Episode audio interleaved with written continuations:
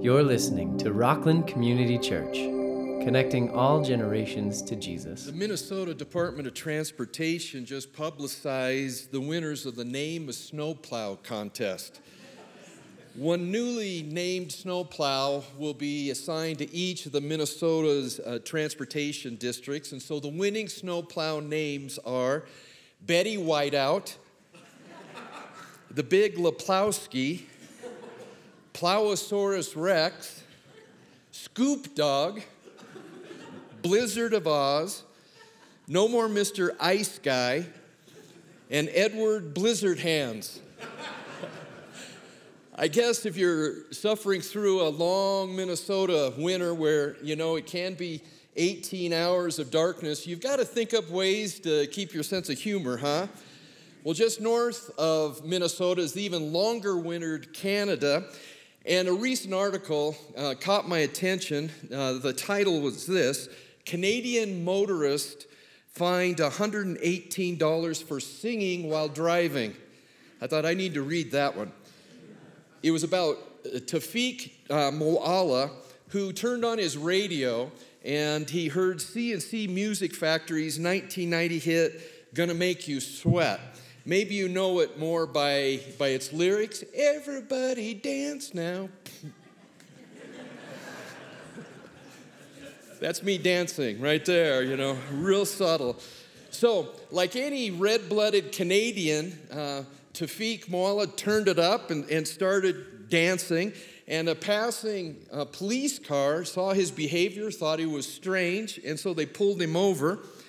And uh, he explained to him that, that he was just singing and dancing to Everybody Dance Now. and I won't do that again, okay? That, that's, that, that's enough of that. But they still gave him a $118 ticket. And you can ask, well, why? My only explanation is it's Canada, that, you know, right there. I, I have Canadian friends, maybe you do too, and they are the nicest people. In my opinion, Canadians are the koala bears of the human race. They're cute, you want to give them a hug, but you can't really explain them at all, you know? Uh, my, my guess, my best guess is a lack of vitamin D from the sun, you know, the long Canadian winter. But I have to agree with Tafik Moalla on this one. You have to be dead not to begin to groove and move to everybody dance now. But what drives human beings to name snowplows or to dance so vigorously while driving that they get a ticket? I contend, my theory is we want to be alive, that we're wired for joy, that we have a deep inner need for transcendence. An interesting fact that many people don't know is that Maslow, toward the end of his life, came to the conclusion that in the hierarchy of needs, the highest need that we have is not for self actualization, but for transcendence. Lately, Colleen and I watched the three part Netflix nature show, The Island of the Sea Wolves. I highly recommend it. It was a transcendent, it was this cool experience as we saw the beauty of one example, the annual salmon run, where millions of salmon come to spawn, but also they feed the seals and the otters and the eagles and the bears and the wolves. Life on this planet, when you begin to really contemplate and pay attention, it's transcendent. It's amazing. It's awe inspiring. The Bible says that the earth is filled with the glory of God. So, for the amateur ornithologists in the group, uh, I have a treat for you two pictures of extraordinary birds. The first one is the royal flycatcher right there. Isn't that incredible? I think the, the Romans, you know, the centurions had helmets like that, and I think they probably got it from the birds there. Isn't that amazing? God's limitless creativity. The next one is a hummingbird. Isn't that beautiful? Magnificent and they, they uh, migrate from Breckenridge and up in the, the mountains here, clear down to, to Guatemala, which makes a lot of sense. I could see doing that myself sometimes when it's we get so much snow like this year. These are only two of 11,000 bird species that are in the world.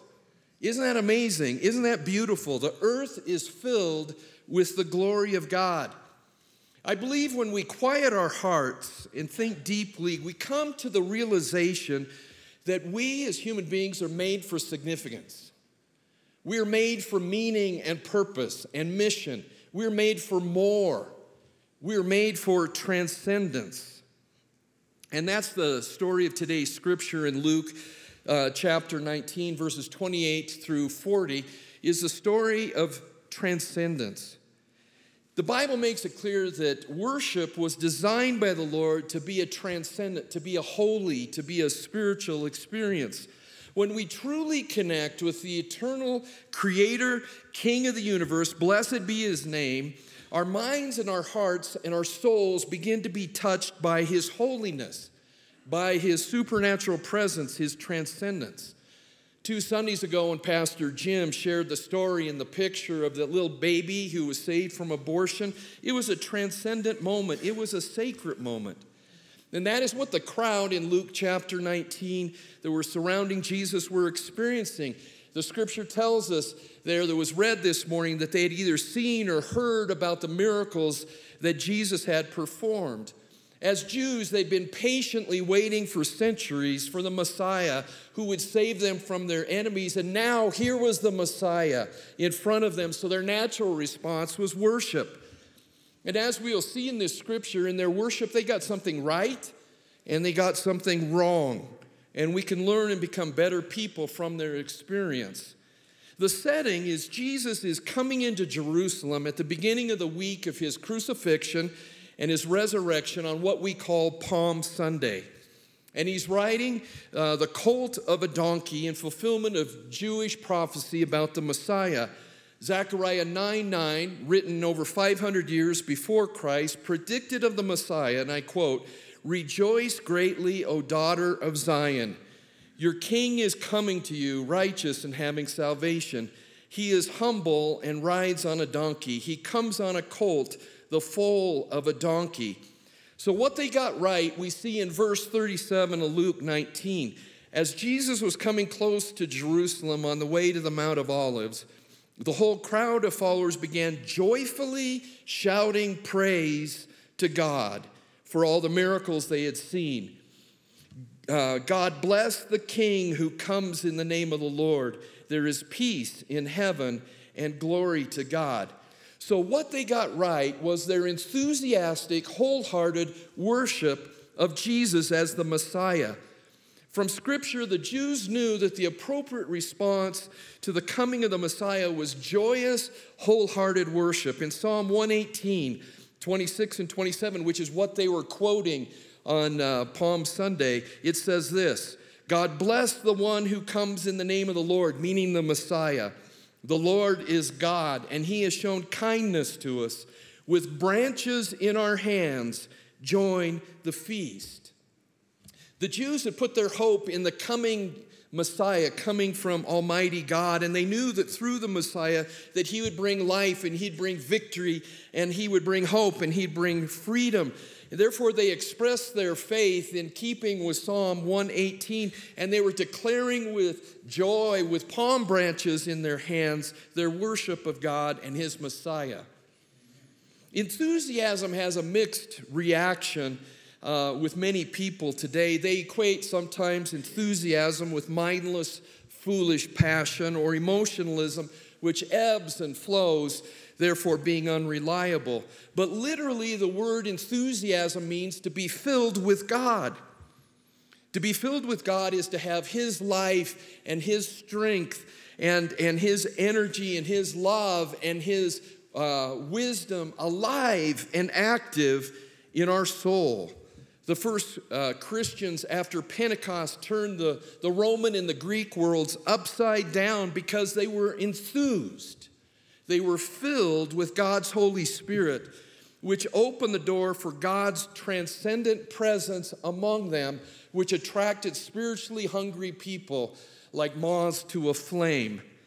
Worship is a gift that God has given us both as the appropriate response to His holy presence and also as a means that we can satiate our God given need for transcendence. Recently, Pastor Jack Hayford, who was a mentor of mine, passed away, and Pastor Jack taught us that worship between Jesus and his bride, the church, is spiritually to be like a husband and wife who, in the loving covenant of marriage, are intimate with one another.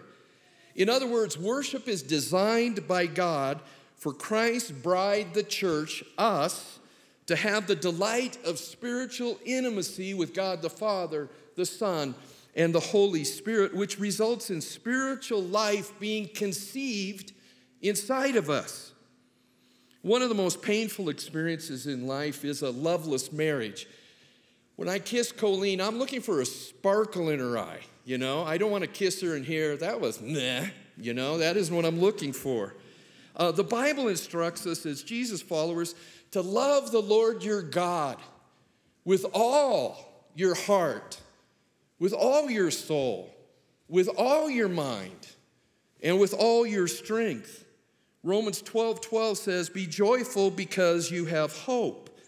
You see, worship is an opportunity to draw near to God with all our heart, soul, mind, and strength, like the crowd who joyfully shouted praise to God because of the miracles they'd seen Jesus perform. You see, Jesus doesn't want a loveless spiritual marriage with his bride, the church. Jesus yearns to be spiritually intimate with us so that his life is impregnated into us, resulting in countless spiritual blessings, like a baby is an incomparable blessing to a family.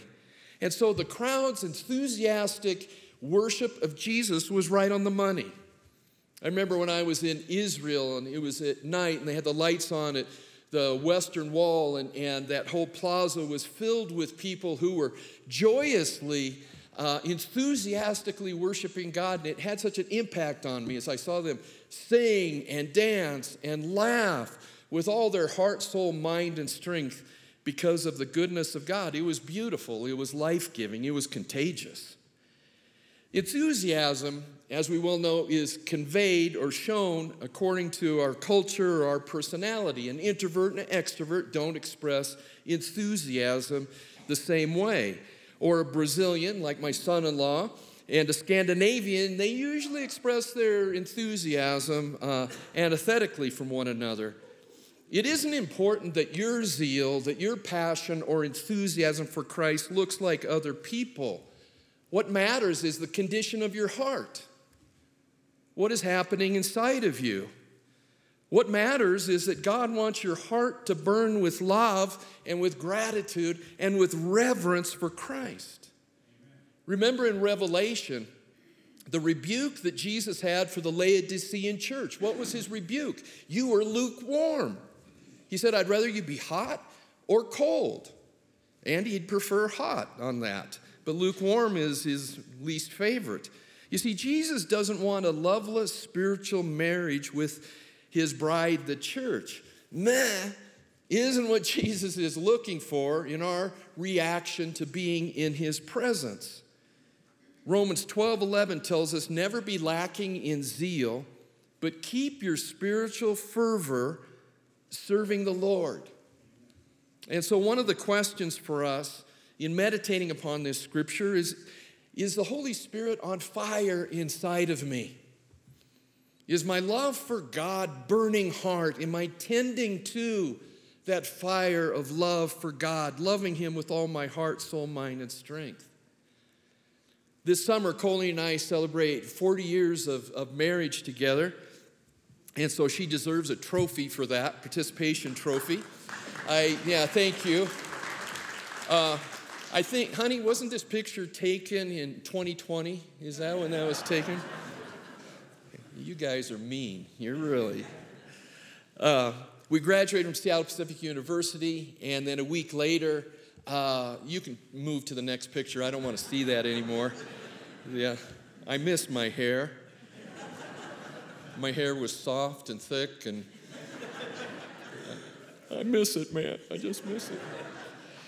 And a week after we graduated, uh, our fathers, both of them together, uh, married us at Seattle First Free Methodist Church. And I can say 40 years later, I'm, I'm crazy about Colleen.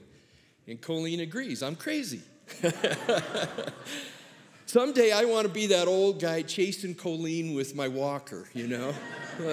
like this. And I, I want my grandkids to go, you know, we just love Papa's enthusiasm, you know? And, and I want my grandkids to see that a lifelong marriage isn't something to endure, but something to celebrate. And that you can keep love alive, even as it changes over the decades and deepens, in my opinion. And I want my grandkids to see in my life that Papa wasn't perfect, but Papa loved God with all his heart, soul, mind, and strength. And Papa was on fire for Jesus Christ because Jesus Christ died on the cross for Papa. I want them to see that. And that's what the crowd was showing. The thing that we need to understand is that God is enthusiastic about you. I believe that with all my heart. And you say, well, prove it from Scripture. Look to the cross.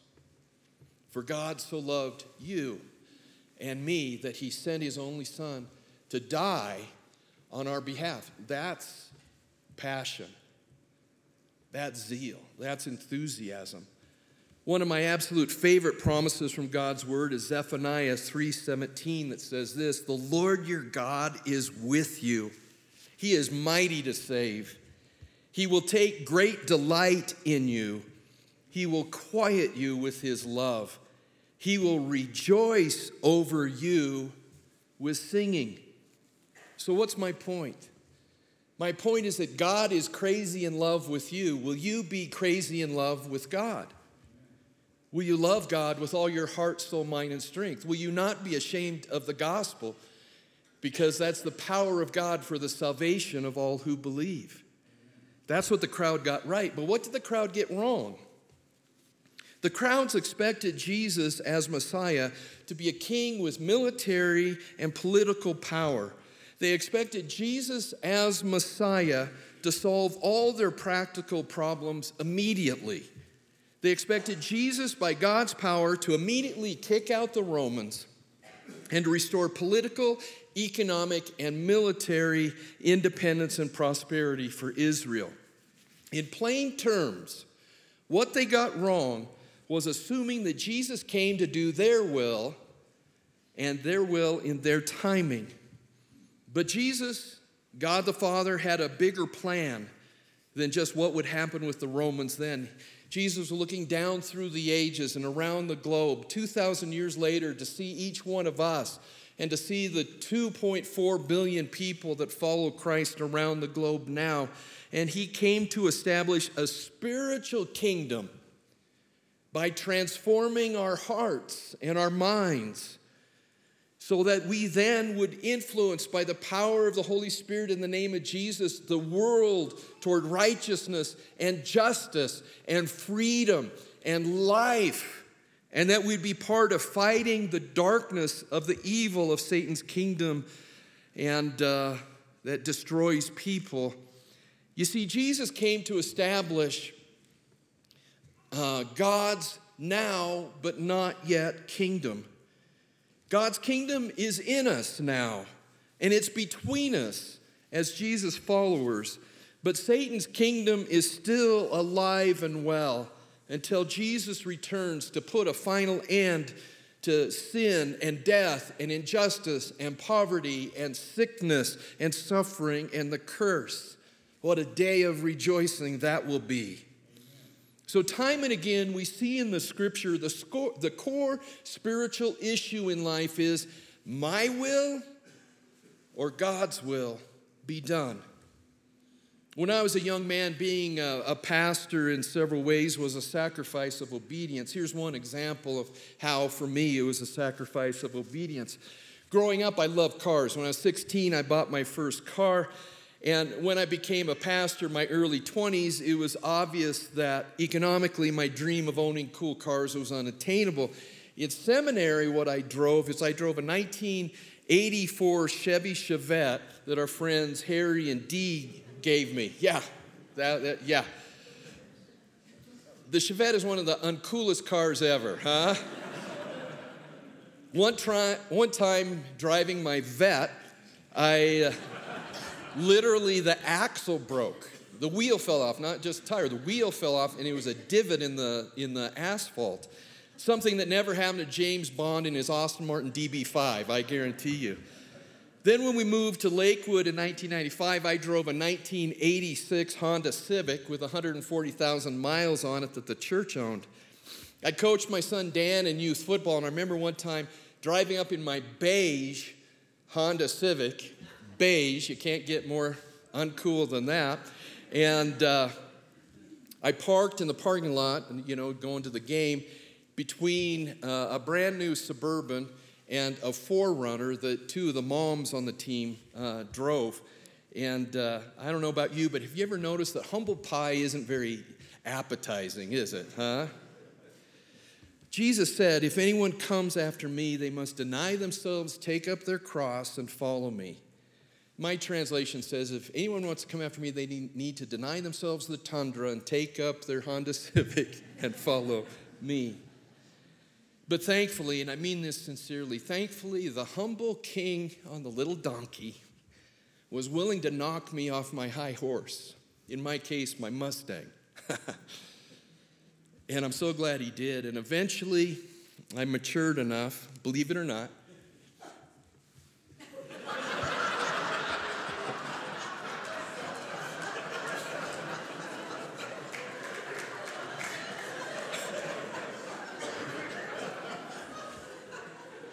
Yeah, that actually came out. That you, yeah, yeah, you actually, everybody else was thinking it, but you said it, Susan. Yeah, thank you, thank you. Boy, I was, I was moving into this moving time in my message, and now I like your piano playing.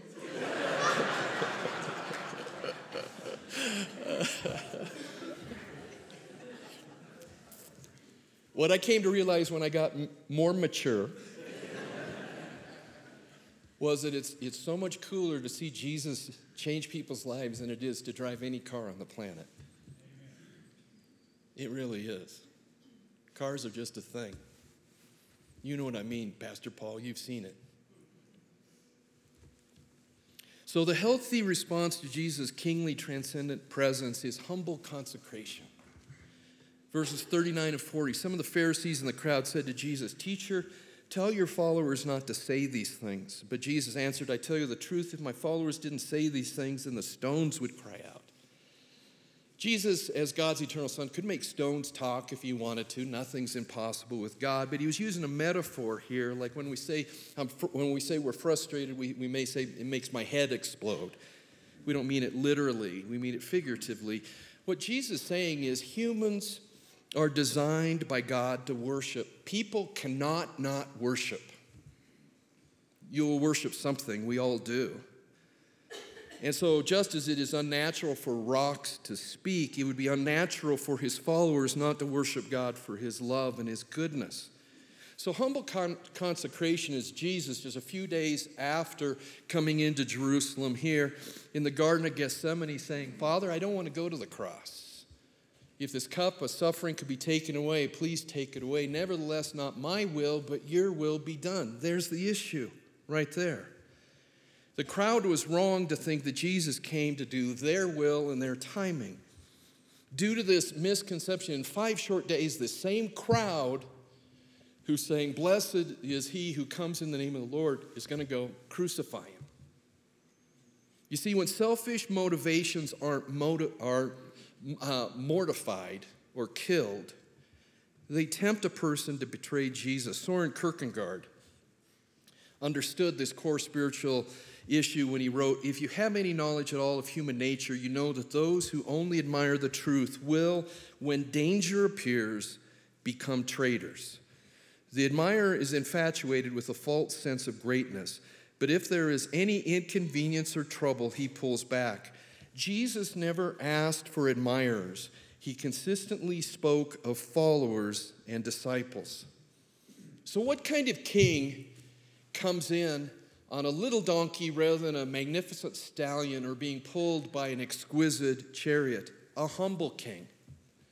Philippians chapter 2 describes Jesus. Says Christ Jesus being in the very nature God did not consider equality with God something to be grasped, but made himself nothing, taking the very nature of a servant being found in human likeness Being found in appearance as a man, he humbled himself and became obedient to death, even death on the cross. God's life giving plan is in us following Jesus, we become more like Jesus, which means we become more humble and obedient servants of God, doing God's will, not our will. In other words, only the humble experience God's transcendence. A mistake the crowd made in the next five days was to see Jesus' humility as weakness and his meekness as imp- impotence. They assumed that since Jesus wasn't bringing an army to fight and conquer Rome, he wasn't of any practical use to them, so crucify him, be away with him. Ralph Waldo Emerson insightfully wrote, What we worship, we become. When we worship a humble king, we become humble. And when we're humble, we receive God's mighty grace. For the Word of God tells us that God resists the proud, but He gives His help, He gives His power, He gives His grace to the humble. Late in his life, a disillusioned Charles Darwin wrote in his journal, I have become a withered leaf. He was spiritually empty. Conversely, late in his life, Pastor Jonathan Edwards, who was the maternal grandfather of the third president of the United States, Aaron Burr, wrote this I resolved to cast my soul on the Lord Jesus Christ. It brought inexpressible brightness to my soul. It made my soul like a garden.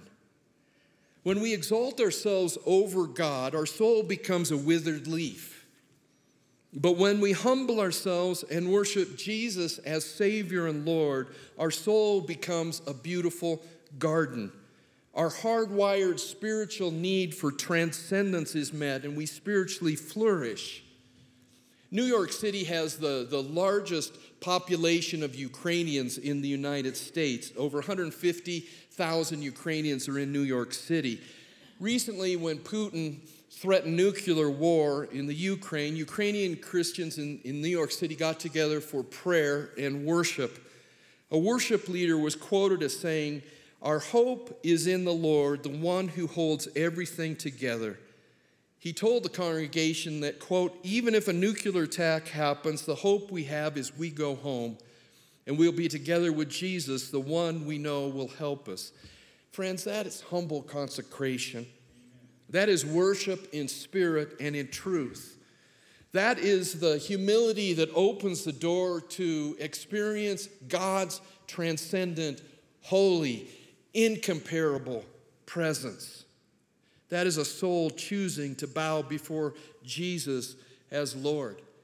I encourage you this Wednesday, it's the beginning of the 40 days of Lent on Ash Wednesday, to say, here's 40 days to humbly consecrate myself and to do spring cleaning of the soul and to come back to my first love and to seek Jesus, to love him with all my heart, soul, mind, and strength.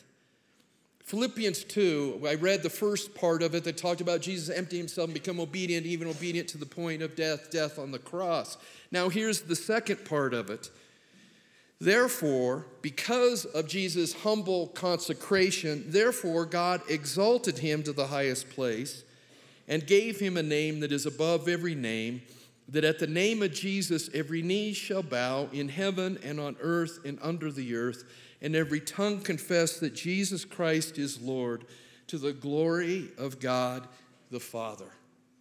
And right there, friends, is the power behind the sacraments to humble ourselves and in worship of Jesus Christ as the name above all names, as our Savior and Lord, as the Alpha and the Omega, as the Creator of heaven and earth, as the Lion of Judah and the Lamb of God who takes away the sin of the world, we bow and we give reverence and we give glory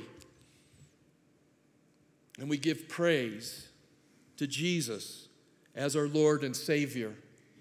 And through that, Jesus feeds our souls with spiritual food that this world cannot give.